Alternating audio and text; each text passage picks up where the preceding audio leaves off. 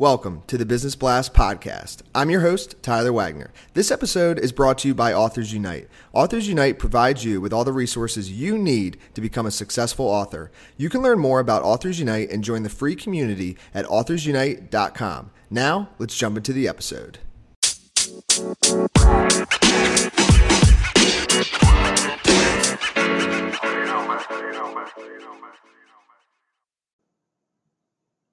All right, everyone. Welcome back to another episode of the Business Blast podcast. I'm your host, Tyler Wagner. Today I have Dr. Christina Hallett. She is a board certified clinical psychologist and executive coach and author. Welcome to the show.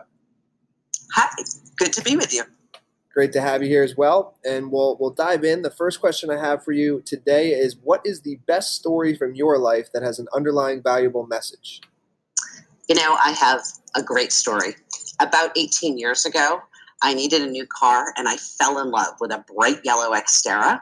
I really wanted it. And as I mentioned it to people, all of the reactions that I got were super negative. What's wrong with you? Early midlife crisis. That's ridiculous. Bad idea, etc. And I didn't get the car. I was so uncomfortable with everything that everyone said. It really had an impact on me. And that continued for 18 years. It became sort of a family thing where we'd all look around for yellow cars and play the name the car game. And I finally got to a point where I realized, because all along I knew I wasn't doing it because of other people's opinions, which was really pretty dumb. And so I finally got to the point of, hey, I want to do it. And the car was no longer available.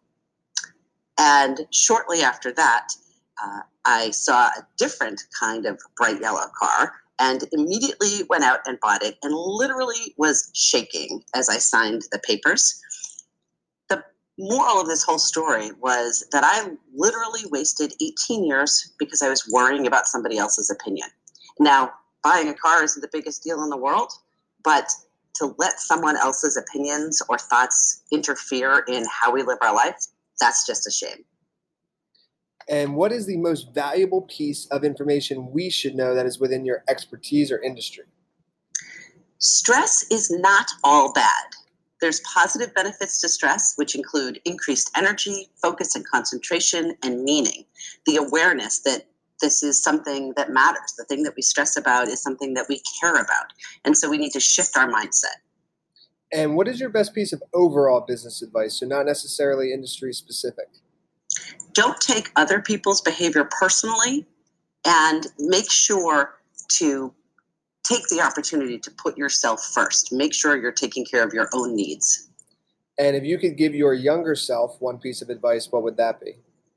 I'd say learn to really like yourself and to be your own best friend. So, setting limits, making time for yourself, obviously not worrying about other people's opinions, and stopping that internal critical voice. And in your opinion, what is the key to happiness? I would say it's gratitude, treating yourself with compassion, and living in the present moment. And what's the best book that you've read, and what was the number one thing you learned from that? I'm sort of tied. Joe Dispenza's Breaking the Habit of Being Yourself and Kelly McGonigal's The Upside of Stress. Both of them really talk about mindset and mindset science, and that how we shape our perceptions has a lot to do with what reality we experience, what actually occurs in our life. We're going to encounter stress, but how it affects us is in our hands. Hmm. We can let stress get the best of us, or it can bring out the best in us. And what is your favorite quote and why? It's actually something from Oprah. Know what sparks the light in you, then use that light to illuminate the world.